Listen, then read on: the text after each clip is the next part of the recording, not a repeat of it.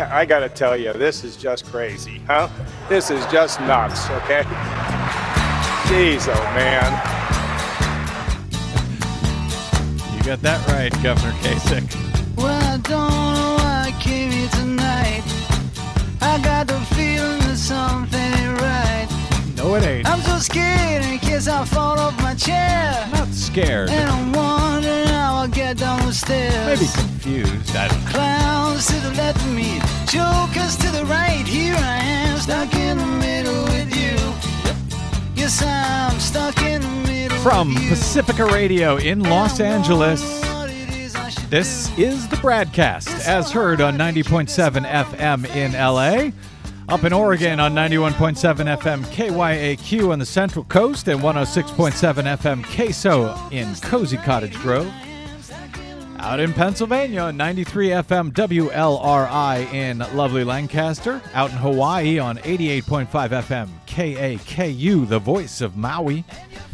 Up in Minneapolis, Saint Paul on A M nine fifty K T N F, the progressive voice of Minnesota. And of course, coast to coast and around the globe, streaming on the Progressive Voices channel, on Netroots Radio, Indie Media Weekly, F Y I Nation, Radio or Not, Radio Free Brooklyn, G D P R Nashville, and many other fine affiliates, including Radio Sputnik, five days a week. I am Brad Friedman, your friendly investigative blogger, journalist, troublemaker, muckraker, and all-around swell fellow, says me, from brad blog dot com. Thank you for joining us for what I hope, I don't know why it would be, but what I hope will be another action-packed, thrilling adventure. Uh, Desi Doyen, uh, good good day, good evening to you. Good. I, hello. Hello. Uh, our producer, Desi Doyen, of course. I, I, I spent... Uh, I spent the week, uh, you know, taking a few hours off, getting off the grid, Valentine's Day, President's Day. So I didn't really check any of the news over the weekend. Uh, anything happen I should know about? Oh, a little few things here and there. Really? Nothing, nothing really earth-shattering. Nothing big. Okay, uh, that's good. Well, actually, there might have been something, yeah. And we will be talking about just a skosh. Uh, all, all of it uh, with with my uh, guests coming up uh, very momentarily, as you may have heard by now.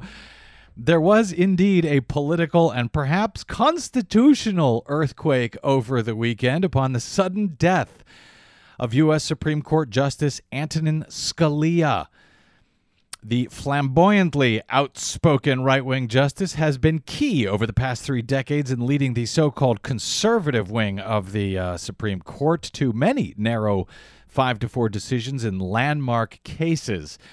Since his nineteen eighty-six appointment to the High Court by Ronald Reagan, and I should note his unanimous ninety-seven to zero approval by the Democratic majority in the U S Senate at the time. Now, the news of his death reported by reportedly by natural causes at an exclusive hunting ranch in uh, uh, deep South Texas on Saturday came just hours before the now six leading Republican candidates for the twenty sixteen G O P nomination met in South Carolina for one last debate before Republican voters head to the polls this weekend to vote in the state's G O P primary. And good God, did the gloves come off. Uh, really, this time, it was insane. And yes, Donald Trump is still said to be leading that pack by double digits in South Carolina. But much more on that in a moment. Uh, in the hours following the news of Scalia's death on Saturday morning and prior to that evening's debate in the Palmetto State, Republican Senate Majority Leader Mitch McConnell announced there would be no vote on a new nominee for the Supreme Court until the next president was elected to office for some reason. Uh, that move, if Republicans actually carry it out, would be somewhat counter to the uh, to the uh, Constitution. Article two, Section two of the U S Constitution, which declares that the president shall, shall nominate and appoint Supreme Court justices while seeking the advice and consent of the U S Senate.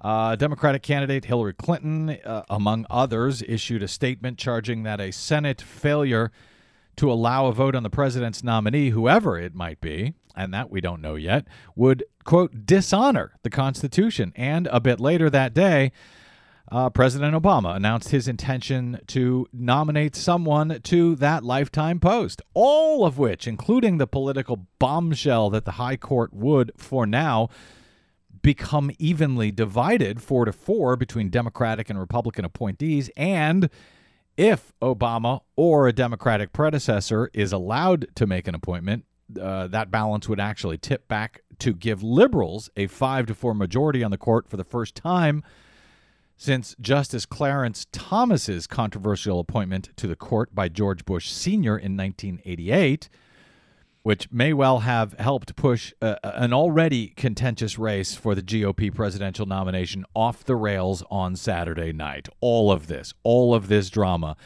may have been, well, we'll find out from my guests what, how much they think is uh, uh, Scalia's death was responsible for what later happened on Saturday night.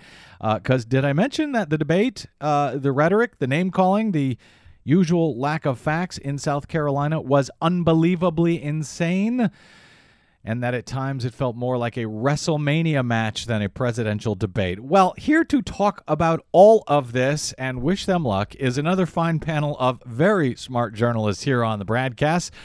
As almost ever, we are joined by our friend Heather Digby Parton, notoriously known as simply Digby among progressive circles, where her Digby's Hullabaloo blog remains a staple.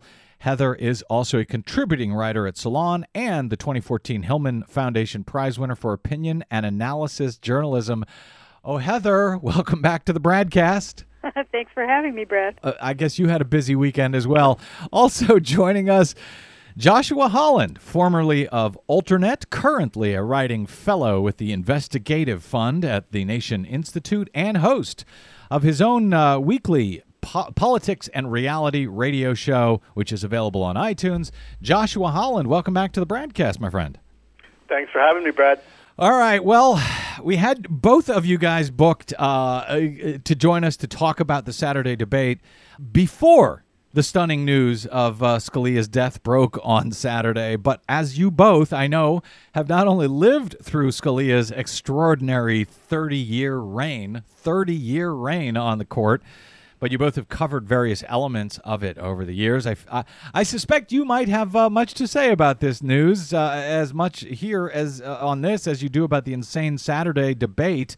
So let's start with Scalia, and we'll trans uh, transition into the debate itself. Uh, Heather, first, let me just get your general thoughts on the passing of uh, Justice Antonin Scalia. Well, I, can I just say up front that I am... You know, I am of the opinion that he was probably murdered by Vince Foster, zombie Vince Foster. Uh-huh. I can't prove it, but I feel pretty strongly that's what happened. Well, you know, but you wa- joke, don't joke about that because there already uh, a Drudge report last night, all capital letters. Scalia was was was not. Uh, it wasn't a heart attack. He had a pillow found with a pillow well, over his head. So maybe uh, the beginning of the Scutherism moment. I don't know. I'm what to afraid. Call it. I'm afraid so. I mean, I just, I, I probably should, I just want to throw that out there at the beginning just okay. to kind of illustrate what an incre- how incredibly crazy it is that this mm-hmm. is happening in the middle of this already highly contentious presidential race where the stakes were as high as they've ever been anyway mm-hmm. because we have, you know, a, a white nationalist, you know, neo-fascistic kind of guy in Trump or a far-right extremist in Cruz on the one side, and we have normal people on the Democratic side. Um, and this was already going to be a wild election, you know, based solely on that. And now to throw in the balance on the Supreme Court is just, it takes it to an absolute new level. And, you know, when you're talking about what happened with the instantaneous response from the from the Senate and from the presidential candidates. Mm-hmm. I mean, this happened within minutes, so this yeah. wasn't something they got together with and strategized. I mean, it was in, just instinctive, I mm-hmm. think. Just they raced right out and said, no, don't worry, nothing's going to happen. Mm-hmm. And, you know, it's not that I think any of us sophisticated sort of observers or, or even non-sophisticated observers of the scene would have expected the Senate to warmly embrace uh, a, a nomination from President Obama in the final year of his his administration. Clearly, it was highly unlikely, in my view, that they would confirm anyone. What is so stunning about this is their complete discarding of any sense of institutional norms and the idea that they have any obligation to even pretend like they are going to follow the normal processes of our government and the way we've always done it. They don't, they're not even, you know, it's not like they're, you know, they're not even being hypocrites, really, where at least, you know, hypocrisy is the tribute vice pays to virtue, right?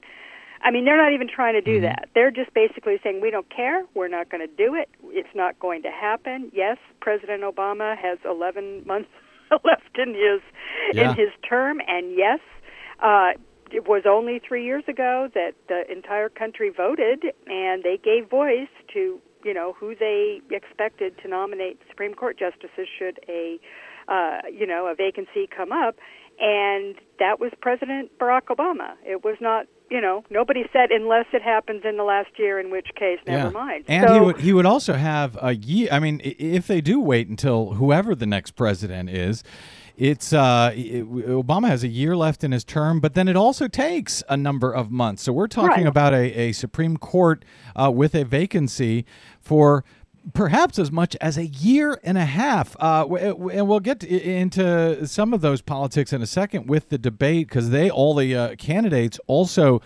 shared the view of uh, of Mitch McConnell that there should be, that we should do nothing for a, at least a year on the uh, to fill that vacancy. But uh, Josh Holland, let me get your thoughts on uh, on on the this fine mess and and and actually on on the death of uh, Antonin Scalia and what what this now means for this nation. Well, I'm trying to wrap my head around why Obama didn't murder um, Chief Justice John Roberts, because, you know, if man. you're going to do it, like, why take out a curmudgeonly oh, associate justice? It, it doesn't make a lot of sense to me. But I, I think that the uh, response from Mitch McConnell and uh, Chuck Grassley, the chair of the Senate Judiciary Committee, and others, is really reflective of, you know, this intense anger among the Republican base, this intense distrust of the Republican establishment, quote-unquote establishment, because, you know, I really want to stress that what they should have done and could easily have done is say, we will, you know, go through the normal process, we'll hold mm-hmm. hearings, and then they could find an excuse to reject mm-hmm. any o- mm-hmm. Obama nominee for whatever pretense they wanted. And by coming out and pre-rejecting uh, on a blanket basis any nominee from the president, all they're doing is really highlighting their own knee-jerk obstructionism. It's an unforced error, and I, I think the only way that you can understand it is um, is it's an as an attempt to, you know, keep keep the base in line and, and somewhat uh, satisfied with the Republican leadership. What it means, I mean, it's an earthquake. I would point out that nine of the thirteen circuit courts are um, have a majority of Democratic mm-hmm. appointees. So in the case of a four four split on the Supreme Court, the lower court's rulings stand. Mm-hmm. So you're going to see a lot of rulings coming up that are actually favorable to Democrats that Republicans would like to have had a five four majority to strike down, that are now going to stand for the duration of uh, of this vacancy, and it could stretch on for a long time. I, I have to also say that I'm not uh, entirely confident that a uh, Republican-led uh, Senate would be um, would be quick to uh, approve a, a, a Democratic nominee if they won the election. Mm-hmm. You know, of, of course, they couldn't leave that. that seat vacant for four years, but they could drag it on for quite a while. Well, they imagine. could drag it on as long as they want. I mean, as long as the Republicans are in charge of the Senate. And uh, Joshua Holland, I think you, you make a very good point. It was not only uh, stunning to hear them say that, that, you know, we will not approve anybody, but it was just bad, I should say dumb, politics, because e- e- they they could have gone ahead, and they still can, you know, can go ahead with hearings and everything else. And it doesn't take...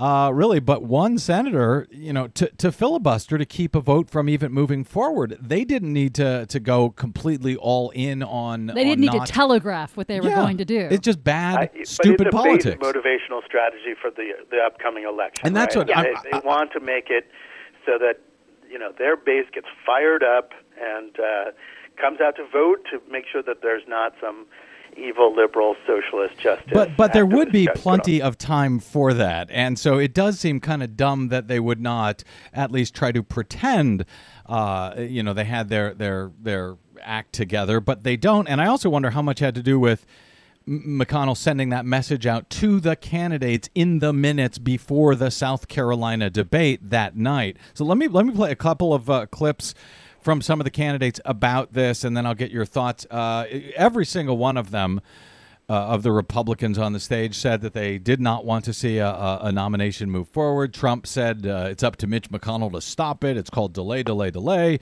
John Kasich said, I, I wish the pre- even the sensible one, John Kasich said, I wish the president would think about not nominating somebody.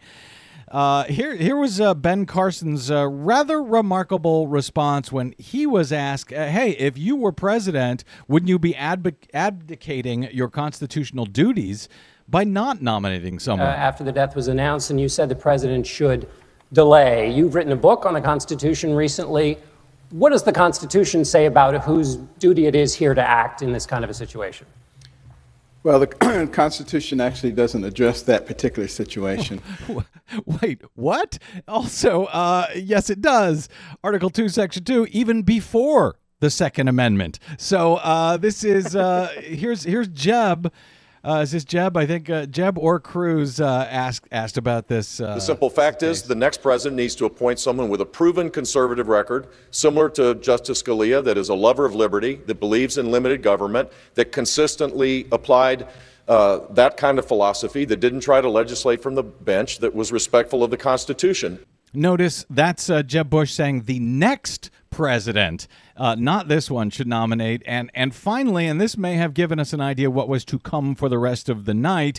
Here's what happened uh, when uh, Ted Cruz responded to uh, uh, C B S uh, John Dickerson, uh, the moderator John Dickerson, uh, about, well, claiming that this uh, it, it is unprecedented that uh, a president has conf- uh, had his nominee confirmed in an election year. So, Senator Cruz, the Constitution says the president shall appoint with advice and consent from the Senate, just to clear that up. So he has the constitutional power, but you don't think he should. Where do you set that date if you're president?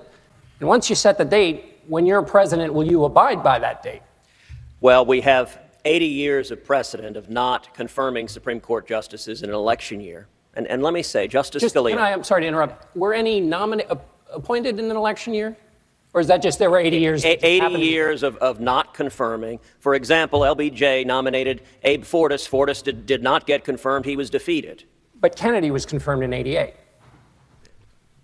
No, Kennedy was confirmed in eighty-seven. He was he was appointed. He was appointed in eighty-seven. He was appointed in eighty-eight. That's the question: is it appointing or confirming? What's the difference? In this case, it's both. But if I could could answer the question. Sorry, I just want to get the facts straight for the audience. I apologize.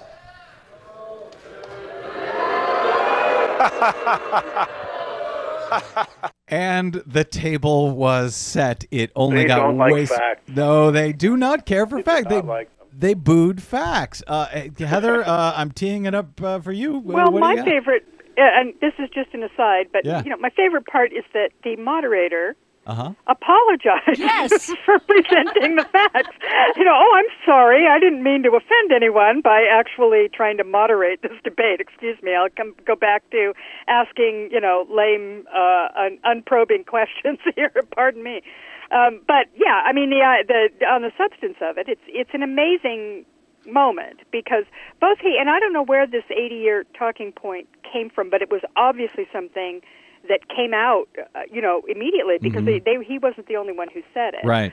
Um, so this was something everybody said, look, it hasn't been done in eighty years. I mean, that's, I mean, it's inane anyway. How often does it happen that a Supreme Court justice drops dead in the final year of mm-hmm. a of a presidential administration? I mean, I don't think that that's something that you count on happening all the time, right. or that any amount of data going back any any time, any precedent is necessarily set by that, except to the extent that, you know, it's certainly been done before, and for whatever reason, Uh, there wasn't really an issue with it. I mean, we know what's happening here, don't we? I mean, this is not, it's not like, this is the part that sort of drives me crazy about it. Of course there's a there's a principle here. And of course Obama should be able to, to nominate someone. And it would be great if we had a normal functioning government that would do the hearings, and they would determine whether or not he was qualified, and they might even go through whatever litmus tests they have. I mean, all this stuff could be done. We know that is impossible. These you can't pass anything with this Congress. Nothing yeah. happens. Well, and, and so I, a Supreme Court justice that actually changes the balance of the court in any way. I mean, this is one of the hard right guys. This isn't even, you know, a Kennedy swing vote guy. He is way over there, and, you know, the Scalia seat. And it is a big, big change. And I am not in any way surprised that they are, that they don't want to do it. Again, I'll just reiterate what I said before. I'm just stunned that they have they don't care at all about maintaining even the appearance of integrity about and, it. And to be clear, in uh, nineteen eighty-eight, Ronald Reagan's uh, nomination of uh, uh, Anthony Kennedy was unanimously approved, and it was approved by a Democratic majority uh, uh, Senate at the time. So, uh, Josh, let me ask you this. In an election year. Oh, right, in an election he was, year, he was nominated yeah. in eighty-seven, but he was confirmed by that Senate in an election year. Josh? Well, I believe that was one yeah. of three instances where a, a Supreme Court justice was confirmed in the, since nineteen hundred in, in an election year. Do you have any doubt, Joshua uh, Holland, that if the situation were reversed and if it was Bush Cheney's last year in office, Uh, and, you know, the appointment would change the balance of the court? Is there even a, a, is it even conceivable that they would say, yeah, you know what, it's an election year, we'll let the next president decide? I mean, is that even conceivable in any way? Well, Democrats haven't completely abandoned the norms of these institutions in the way the Republicans have. I can certainly see Democrats saying, well, let's drag out the process and, mm-hmm. and run out the clock. Right. Um, that's a different, uh, that's somewhat different from, again, just saying in a blanket sense that we're not even going to entertain a nomination. Um, no, I, I could not see the Democrats doing that in a million years. And let, let me just point out that, yeah. that, you know, when they talk about this this mythical precedent, there's a one hundred fifty year precedent of not leaving Supreme Court vacancies open for an extended period of time. The last time that happened, for fourteen months, I think it was, was leading up to the Civil War, was eighteen sixty or so. Um, so, and I guess that was another time that was as polarized as, as we are today. Uh, this is not this is not standard operating procedure. And when they talk about the Thurgood Rule, the so-called Thurgood Rule, um, it, the Thurgood Rule, which is not a rule itself. It's actually the Thurmond Rule, named Thurmond after rule. Senator Strom Thurmond, who, right. who it, came it, up with the crazy idea that was never really a rule. It was never a rule, but it also pertains to the final months of an election year. You know, we're it's February. We're a very, very long way away from um, from that being even relevant to the conversation. Yeah. And, and, you know, I would add that uh, Clarence Thomas, uh, his controversial nomination took uh, ninety-nine days. I went back and looked it up. ninety-nine days. So a little bit over three months. Uh, we could actually, you know, this U S Senate could nominate three different Clarence Thomases uh, uh, between now and the time the next president is sworn in, and still have plenty of time to do it, to have something that controversial. I got to get to a break, but before I do, uh, Heather, one quick thought here. Is there uh, what? What is your thought on? Uh, do you have any doubt in the same situation? If uh, Bush and Cheney were faced with a Senate majority of Democrats, that they would, I think, Uh, make the case for a recess appointment, maybe even immediately over this presidential day uh, uh, recess that we have uh, over the next week, and claim that it was imperative to the nation or to national security to ensure the continuity of the court, et cetera. Could you see Bush Cheney doing something like that? I could. I yep. could. Again, it goes back to the to what Joshua just said about, you know, they have. The Democrats just haven't come along that far yet to exploding all the, the norms. And can I just make one final point about yeah. Scalia himself? Sure. He, you know, did, I think people, he has a long record and a big leg- legacy in jurisprudence and conservative, in the conservative legal movement. He was, you know, this guy who sort of is the avatar of originalism and all that. But he did something else. He did, his his decision in Bush versus Gore mm-hmm. uh, is the most partisan, probably the most nakedly partisan decision in, in Supreme Court history. His uh, rationale for it was completely fatuous. uh, it, beyond all. You know, like he was the one who said there'd be a cloud over the legitimacy of mm-hmm. Bush's presidency if, if if the count were called into question. I right. mean, it's just so nonsensical, it makes my head explode. And he's a very smart guy. He knew what he was saying was ridiculous. But when he did that, he sent a message far and wide to Republicans everywhere, win by any means necessary, that that the court, and he in particular, did not did not uh, observe the norms and the the uh, concern for the integrity of his institution. I think it said to everyone that, you know, all bets are off, so go ahead. So he laid the groundwork for what's happening right now in his own replacement, and as far he, as I'm concerned. And for those calling him an originalist, a constitutional conservative, uh, I think he was anything but. I think he, he was a, a huge hypocrite on that score, but we're going to have to save that for a, a, another day, because I suspect we'll be talking a lot more about Scalia in the days ahead. Let me take a quick break and come back with my guests, uh, and we'll get more into the G O P debate itself, uh, because it, too, was amazing. I promise you, if you missed it, we will try to get to as many clips as we can here with my guests, Heather Digby Parton and Joshua Holland, uh, journalists both. A quick break, and we are back with much more BradCast right after this. I'm Brad Friedman. Stay tuned.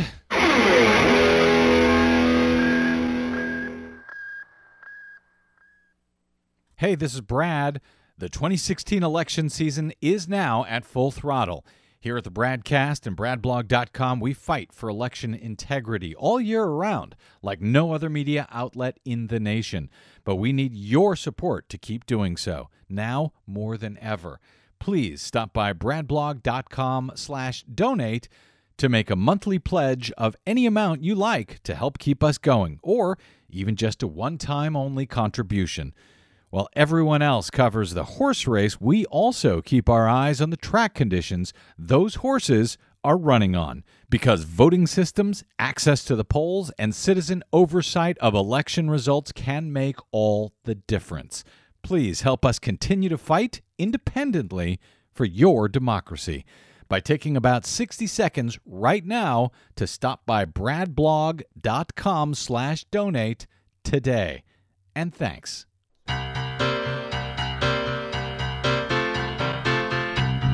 If I were president now, I would certainly want to try and nominate a justice. I, I think he's going to do it, whether I'm okay with it or not. I think it's up to Mitch McConnell and everybody else to stop it. It's called delay, delay, delay. And I would like the president to just, for once here, put the country first. I really wish the president would think about not nominating somebody. We should not uh, allow a judge to be appointed during his time. I do not believe the president should appoint someone. The next president needs to appoint someone with a proven conservative record. The Senate needs to stand strong and say, we're not going to give up the U S. Supreme Court for a generation by allowing Barack Obama to make one more liberal appointee. It underscores the stakes of this election. I feel the earth move under my feet. It is moving under their feet. Welcome back to the BradCast. Brad Friedman from brad blog dot com. Uh, our what was supposed to be our post-debate uh, coverage today is also now our post- Uh, death of Antonin Scalia coverage as well. My guests are Heather Digby Parton and Joshua Holland. Uh, we, of course, uh, will be speaking a lot more about uh, Scalia in the days, months, maybe even years ahead, depending on how things work out. But I want to try to get to the debate uh, because it was amazing in advance of the uh, South Carolina primary on Saturday. Uh, let's go right to this uh, this. Uh, confrontation between the the first of what would become many confrontations, uh, this one between uh, uh, Jeb Bush and Donald Trump, which led to audience boos. Uh, and, well, give give it a listen here. Governor Bush, yep. You said defeating ISIS requires defeating Assad, but wouldn't that also put us into conflict with Russia? To allow Russia now to have influence in Syria makes it harder. Donald Trump brought up the fact that he would he would want to accommodate Russia. It is absolutely ludicrous to suggest that Russia could be a positive partner in this. Mister Trump, you were you were mentioned here. You did say you could get along very well with Vladimir Putin. Let me just tell you this. Jeb is so wrong. Jeb is absolutely so... Uh, that's... Just so you understand, you know what that is? That's Jeb's special interest and okay, lobbyist oh, talking. Look, let me just tell you something. Jeb, Jeb is so wrong. You got to fight ISIS first. You have to knock them out. You have to knock them off strong. You decide what to do after. You can't fight two wars at one time. If you listen to him and you listen to some of the folks that I've been listening to, that's why we've been in the Middle East for fifteen years and we haven't won anything. We've spent five trillion dollars in the Middle East because of thinking like that. We've spent five. We, right. And Lindsey Graham, Lindsey Graham, who backs him, who had zero on his polls. So let me just tell you something. We've spent, we've spent, we've spent. I only tell the truth, lobbyists. You listen to that, all you're right, going to be there for another fifteen years. All right, Governor Bush. War and that was only the beginning. Joshua Holland is, is you heard him mention uh, Lindsey Graham there, U S South Carolina Senator Lindsey Graham before the primary. Uh, is it a good idea for Trump to be uh, uh, uh, punching a Lindsey Graham in the face uh, before the South Carolina primary like that? You know, it was a remarkable moment. There's so much to unpack there. Not only did he punch Lindsey Graham in the face, he once again insulted the audience. He called the audience a bunch of lobbyists and, right, uh, right Jeb Bush's lobbyists. He had gotten away with that in New Hampshire. He he doubled down on it again. You know, I, I was uh, I was expecting somebody to get shanked at that point. It was so brutal. And they just kept, I mean, the, the childish tone between the two of them, and, and, and uh, Ted Cruz got into it, and Marco Rubio as well, was just breathtaking. I've never seen a debate like that, and I've debated it in college where, you know, where there were impetuous kids on the stage. Right. Uh, it, it is incredible, but if you understand it as a exercise in dominance, I think mm-hmm. that it makes a certain amount of sense. Donald Trump spoke by far the longest. He had, I think, six more minutes than the next um, than the next candidate, and his whole shtick has just been, you know, showing that he is the alpha dog. And if you understand it in that sense, he doesn't care about the booing of the audience. He cares about, you know, the the the kind of drudge reader who would um, who who who loves that, who loves that display of raw dominance. And you know, he also opened up, and this was the other extraordinary thing. He opened up a whole conversation about Je- George W. Bush mm-hmm. and nine eleven, um, and he didn't just say it was a mistake to go in, which is kind of something that a lot of Republicans have acknowledged over the years. You know, he he said that it was on his watch that the trade centers came down. It was. Um, let me let me play some of that. that as well. Just well, remarkable stuff, and it, and that would have been, I think, taboo in Republican debates until the emergence of Donald Trump, who says whatever he wants and seems to get away with it. And and let me let me play some of that. That's what I had uh, queued up, ready to go next. And then, uh, Heather, I'll get your thoughts on all of this. Uh, a, a few clips here. Uh, this is, uh, well, they were asking, I think, whether Donald Trump still thinks that uh, George W. Bush should have been impeached for Iraq. You've said tonight, and you've often said, the Iraq war and your opposition to it was a sign of your good judgment. Do you still believe President Bush should be impe- should have been impeached? First of all, I have to say, as a businessman, I get along with everybody. I have business all over the world. Obviously, the war in Iraq was a big, fat mistake, all right?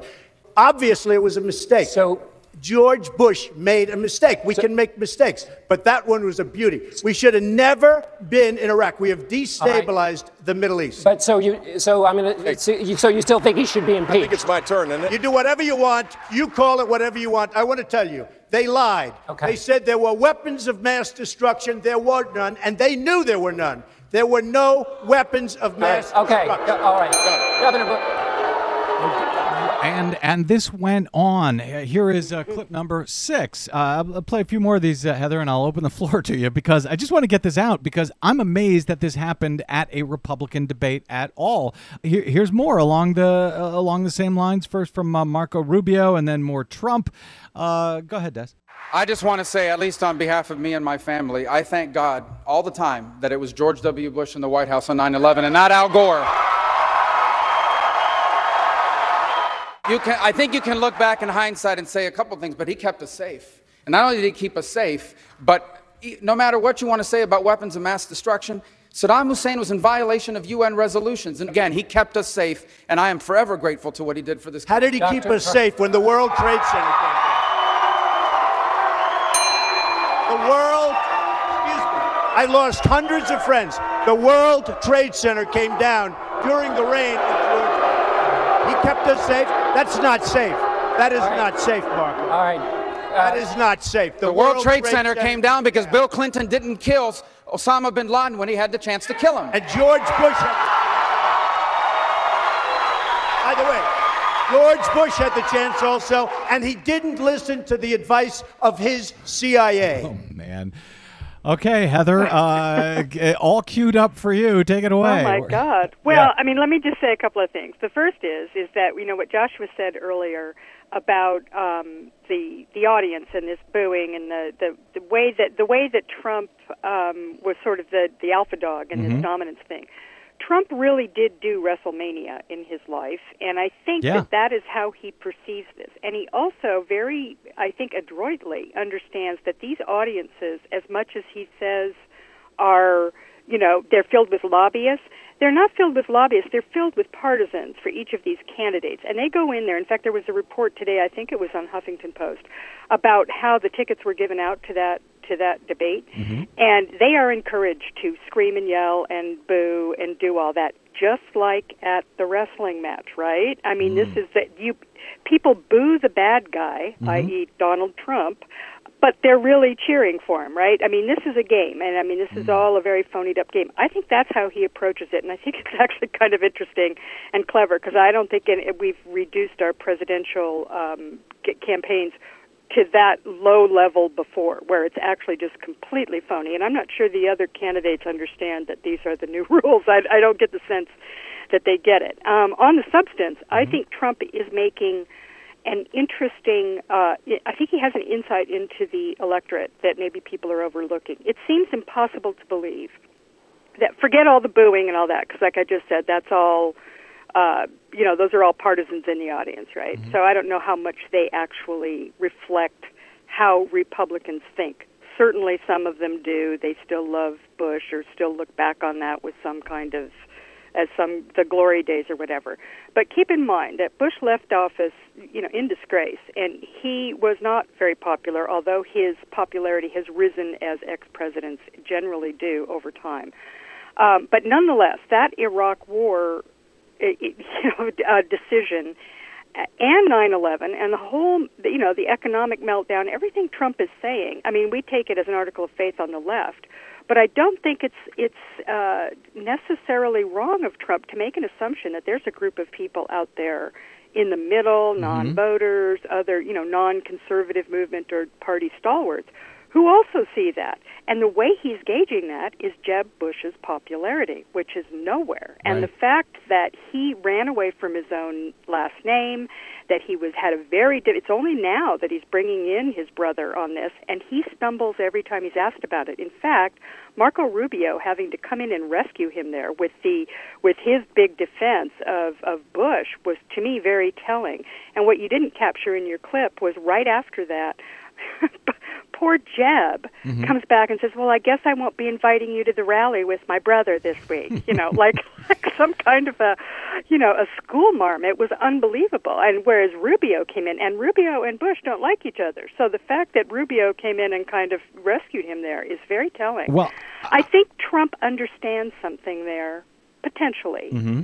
that I don't think people are accounting for, which is that, you know, this Iraq war and Bush and all that, even within the Republican Party, I think that he sees that he's got, that what he's saying rings true. Well, and, yeah, and, and I think there is, well, let me let me put it to uh, Joshua Holland here, and of course, I'm happy that we are finally, it, it was kind of amazing. What occurred to me as I was watching is that we we're finally having a debate about nine eleven and the Iraq war within the Republican Party fifteen years later.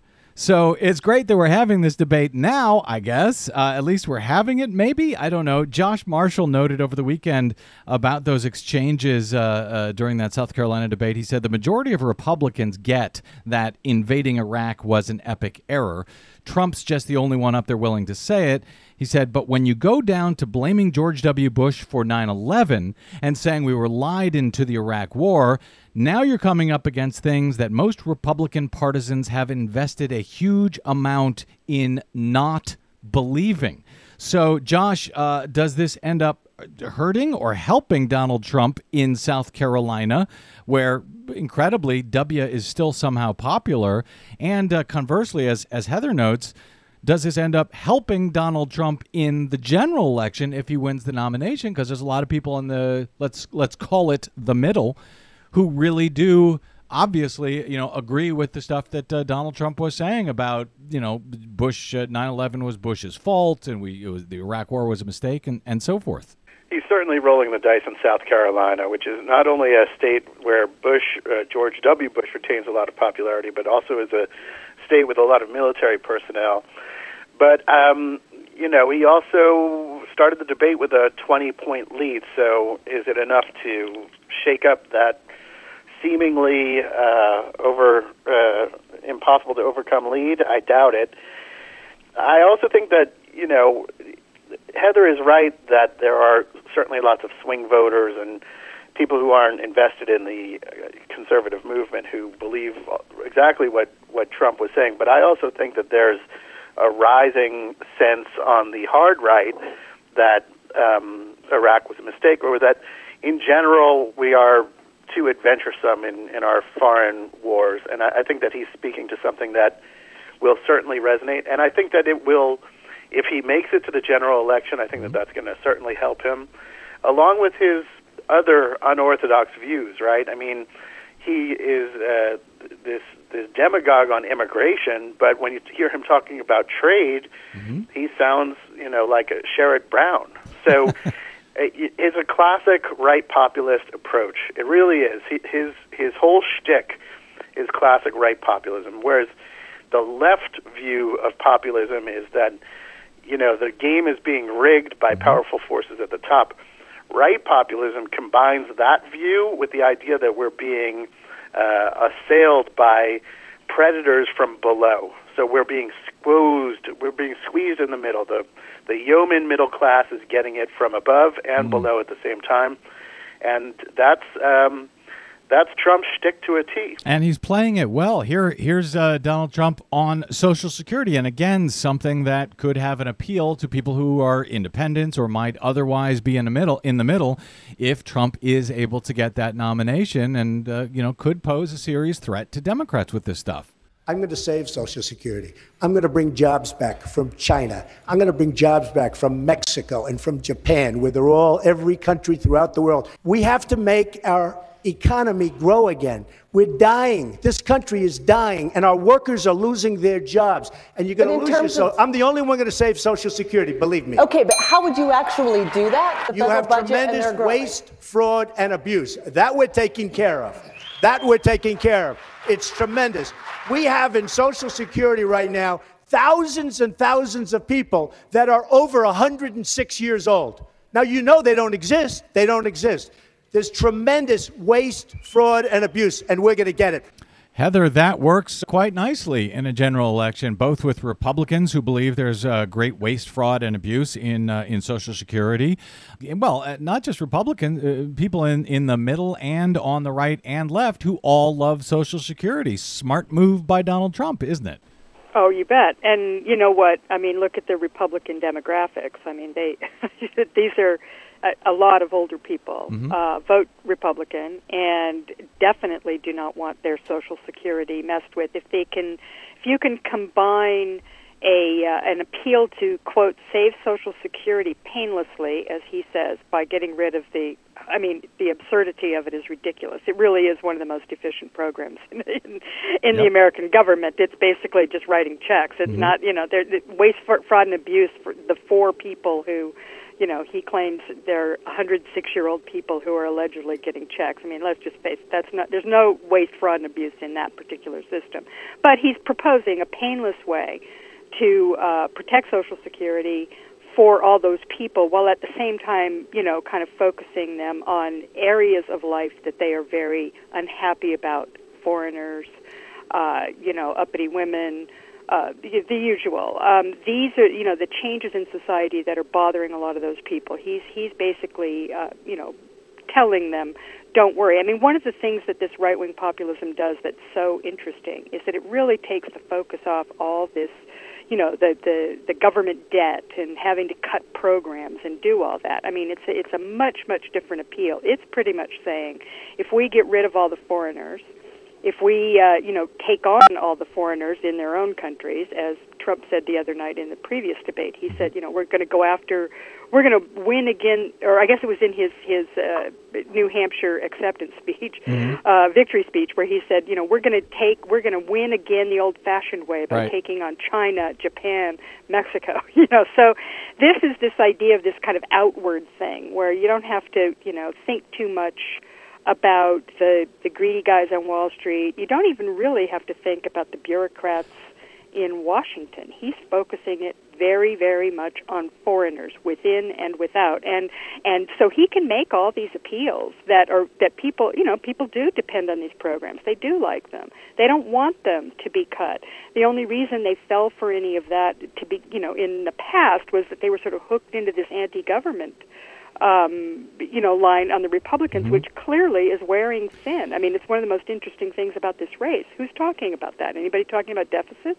I haven't heard it. No, you're right. That is, of course, uppity woman uh, Heather Digby Parton, uh, and uh, also Joshua Holland joins us. I got to take a quick break, and we will be back. And incredible as those exchanges about Iraq and nine eleven were, uh, they weren't even the worst of it. We'll get to what I think is the worst of it after this break, uh, along with Heather and Joshua and Desi Doyen and much more. I'm Brad Friedman. This is your BradCast.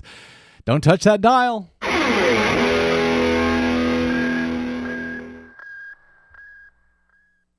For a number of weeks now, Ted Cruz has just been telling lies. Right. He lied about Ben Carson in Iowa. He's lying about all sorts of things. It's a matter you of principle, and I'll, and I'll tell you. You are the single biggest liar. You probably are worse than Jeb Bush. You are the single biggest liar. This guy lied. Let me just tell you, this guy lied about Ben Carson. This guy will say anything. When you point to his own record, he screams, liar, liar, liar. I'm going to jump in here. A liar. Donald, Why do you lie? Donald, Why do you lie? Learn- That's another also. lie. Love is in the air. It is. Yes, love was in the air over the Valentine's Day weekend at the uh, South Carolina Republican debate uh, in the wake of the death of Supreme Court Justice Antonin Scalia. Uh, I think we finally had the debate that we have been expecting for a long time uh, over the weekend. And I don't know. They got more debates coming up. This thing could get worse. Welcome back to the BradCast. Brad Friedman from brad blog dot com. I'm here with my guest journalists Heather Digby Parton and Joshua Holland. Uh, since I promised things did get worse, let me play a little bit of it. And then uh, we'll have uh, Josh and, and uh, Heather ring in on this. Uh Number, uh, let's see, this is clip number twelve concerning uh, claims that, uh, hey, uh, Ronald Reagan also uh, changed his mind about things in the past. Why is Donald Trump so bad for changing his mind? And things went straight downhill from there. You're criticizing Senator Cruz for what you say is a change on immigration. He disputes that, of course.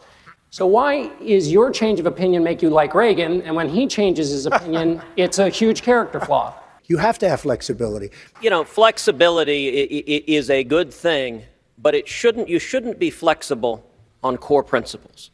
Um, I like Donald. He is an amazing entertainer, but his policies for most of his thank, life. Thank you very much. I appreciate it. He supports federal taxpayer funding for Planned Parenthood. That's a matter you of principle, and I'll, and I'll tell you. You are the single biggest liar. You probably are worse than Jeb Bush. You are the single biggest liar.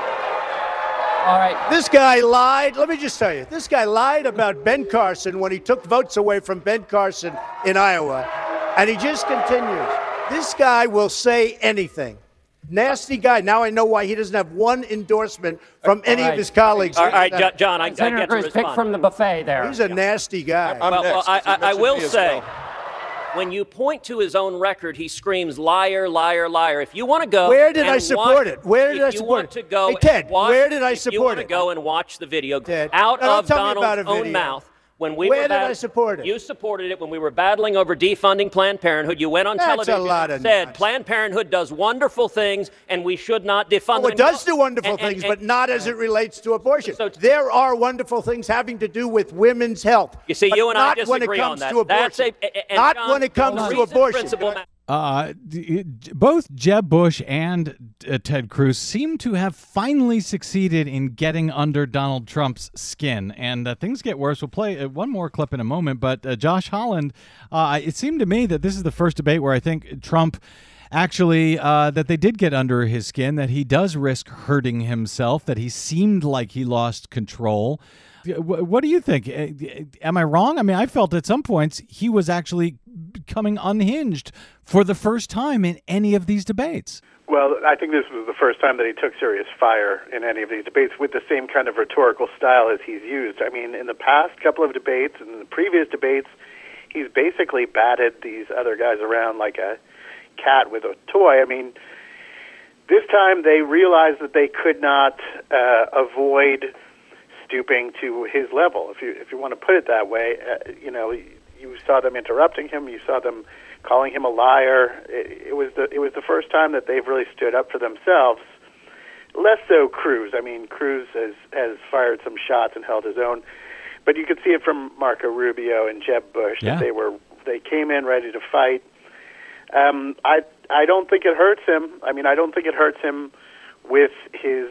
his base of support. He's been at about forty percent, thirty-five, forty percent for a significant amount of time. He has very high unfavorable ratings among Republicans as well as among the electorate as a whole. I think that the people who see him as a clownish buffoon will view this exchange as confirmation of that view, and those who see him as a straight-talking, tough guy who can take on the establishment and root out corruption and make America great because it's on his hat, will um, will will keep keep believing that that's the case. He also, I should note, it was not only uh, Trump that was yelling liar, liar, liar. Marco Rubio was doing the same thing at Ted Cruz. Jeb, the whole thing just evolved into this, you know, schoolyard fight. It, it was it was, it was amazing. amazing. Let me let me play this one more clip, and then I'll uh, get Heather uh, your final thoughts on on all of this. Uh, clip number thirteen, Desi. The reason principle matters, sadly, was illustrated by the first questions today. The next president is going to appoint one, two, three, four Supreme Court justices. Done. If Donald Trump is president, he will appoint liberals. If Donald Excuse Trump me. is Excuse president, me. your okay. Second Excuse Amendment me. will go away. You. Hold on, before, and, and you know how I know you. that. Hold on, gentlemen. Ted I'm going to turn this far around. John Roberts, Ted Cruz, with your brother, wanted John Roberts to be in the United States Supreme Court. They both pushed him. He twice approved Obamacare. All right, gentlemen. Go we're going to, gentlemen, we're in we're in danger of driving this into the dirt. Senator Cruz, thirty. thirty seconds on this one. I did not nominate John Roberts. I would not have nominated you John Roberts. You pushed him. You pushed I, him. I supported you him. You worked with him, and you pushed him. Donald, Why do you lie? Donald, Why adults do you lie? learn not to interrupt you. Why do you lie? Donald learned. You pushed him. Donald, adults learn not to interrupt you. Yeah, yeah, I know. You're an adult. All right. Oh, man. It's just, oh, man. Okay, oh, uh, Heather, uh, so you you and I, uh, the very first day that tr- tr- Trump uh, you know, announced he was running, everyone was else was saying it's crazy, it's never going to happen, he's going to drop out. You and I came on this show and said, boom, we think he's serious and we think he's going to do very well. Has anything changed your opinion from that moment up until uh, watching the debate last night uh, in any way? Well, yeah, I'm more convinced than ever. I think he, you know, I think I think Trump is a very interesting character. He's, I think he's got an instinct here that it, you know, is perfect for this moment, and he is able to, through a number of very, uh, you know, uh, some circumstances that have allowed him to sort of take advantage of this moment with this very large field, with the fact that the field itself has been, you know, pretty lame all the way along. Now he's getting into a place where the the schedule and the way that these delegates are apportioned, it's very, very complicated and weird. In fact, if anybody wants to look, they should go to Sam Wong's uh, Princeton Election Consortium mm-hmm. uh, site, which talks about this. It's, it's just amazing what the Republicans did to themselves. But what it essentially ends up being is, is that it's very likely that by March fifteenth, Donald Trump can have this thing Uh, pretty much wound up. Um, and that is just because of the way the delegates are apportioned in this very bizarre formula and this fact that there's this big field and they've not been able to winnow it properly. So, you know, I, I look at this and sure, you know, yeah, I think he could win it. And I think he's got an, uh, uh, an argument that uh, is very, very uh, salient at the moment to an awful lot of people. And I worry tremendously, that somehow or another that he's going to make it to the nomination. And I don't know if the Democrats are going to be any better at dealing with him than the Republicans are. That's what's got me uh, kind of waking up at three in the morning screaming uh, at the moment. Yeah, and, and I understand. And that's why we've been saying, hey, Democrats, be careful what you wish for when you're supporting uh, yeah. Donald Trump. Uh, Josh, very, very quickly, I'm almost out of time, but... Uh, Uh, of course, the, the noisy people get, uh, you know, all the all the coverage here. But uh, John um, uh, Kasich, uh, I think, once again, came out as the sensible person. I've been uh, pointing folks to him for a while. And in fact, he did end up coming in uh, second in uh, New Hampshire. Uh, is, is, does he have a chance in South Carolina? Does Jeb have a chance, who had a much better debate than he's had in, in, in the past? Is there still room for a non-Trump Cruz alternative, or is it just too late for that, Josh? Well, it's too late for them to have to coalesce around one and, and kind of head off the disaster that they've seen. I think that Kasich, uh, I feel like I have as good a chance of securing the Republican really? nomination as he does. Wow. Not only did he expand Medicaid, but it's it's how he explained it, right? He he has defended that decision in, in religious terms and biblical terms, saying that it's the Christian thing to do. Uh, I think it's the kind of uh, apostasy that, that just is unforgivable within the Republican uh, coalition, the wow. Re- with the Republican base these days, and I don't, I don't think he has a, a chance at all. You know, New Hampshire is a very different electorate than when you get into the southern states, and I think he'll be done after the so-called S E C Um, the S E C primaries on, on Super Tuesday. Wow. Okay. You might be right. We'll find out. Let me note, however, that uh, whatever happens in South Carolina this Saturday, it will be a one hundred percent unverifiable result. The entire state uses one hundred percent unverifiable touchscreen voting systems that uh, you, Brad Blog dot com and BradCast listeners will remember back in twenty ten. Those systems resulted in a guy that nobody had ever heard of, a guy by the name of Alvin Green, who had no job, did no campaigning, was running. Nobody had even known he was running. He was running up against a, a guy who had served in the Senate for a long time. He had been a judge. Alvin Green became the winner of the Democratic nomination for the U S. Senate in South Carolina on those one hundred percent unverifiable uh, voting machines that they have not changed since then, since they were used to elect Alvin Green uh, to give him the nomination. So I would add anything, anything can happen in South Carolina this Saturday. And if it does, nobody will be able to challenge it. I want to uh, say thanks to my guests. Uh, you guys are great as ever. Heather Digby Parton from Salon and digby's blog dot blogspot dot com. Heather, always great to have you here. Thank you so Thank much. Thank you. And, of course, to Joshua Holland of The Nation at the nation dot com. And, of course, his own weekly podcast, Politics and Reality Radio. Look it up and download it from iTunes anytime. Great uh, having both of you guys. Thanks so much. Thanks for having me, Brad. You, Thank you. You bet. My thanks also to our producer, Desi Doyen, to our booking goddess, Cynthia Cohn, and, of course, to you for spending a portion of your day or night with me. It is greatly appreciated. If you missed any portion of today's show, download it at brad blog dot com or over at iTunes. It's all free. And drop me email. I am bradcast at brad blog dot com. I'm also on the Twitters at the brad blog. All right, that's it. We'll be back with you tomorrow. Until then, I'm Brad Friedman. Good luck, world.